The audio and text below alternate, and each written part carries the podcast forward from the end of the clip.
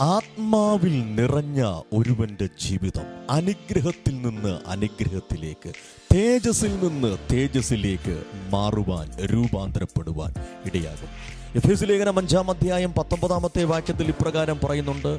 സങ്കീർത്തനങ്ങളാലും സ്തുതികളാലും ആത്മീക ഗീതങ്ങളാലും തമ്മിൽ സംസാരിക്കുക.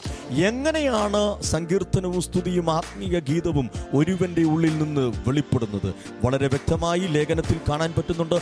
ആത്മാവിൽ നിറയുക. നമ്മുടെ ഉള്ളത്തിൽ ആത്മാവിന്റെ നിറവ് വെളിപ്പെട്ട് കഴിയുമ്പോൾ ഒരു കവിഞ്ഞൊഴുകുന്ന അനുഭവം അനുഗ്രഹങ്ങൾ തേജസ്സുകൾ വിടുതലുകൾ നന്മകൾ നമ്മുടെ ജീവിതത്തിൽ നിന്ന് വേറൊരുവനിലേക്ക് നമ്മുടെ കുടുംബത്തിൽ നിന്ന് വേറൊരു കുടുംബത്തിലേക്ക് തലമുറകളിലേക്ക് പട്ടണങ്ങളിലേക്ക് സഭകളിലേക്ക് ഇത് വെളിപ്പെട്ട് കഴിഞ്ഞാൽ നാം തേജസിന്റെ കൂട്ടവകാശികളായി മാറുന്ന സുദിനങ്ങൾ അടുത്തു പ്രിയരെ. അപ്രകാരത്തിലുള്ള ആത്മീക നിറവിന്റെ ജീവിതത്തിലേക്ക് ഞാൻ നിങ്ങളെ സ്വാഗതം ചെയ്യുന്നു.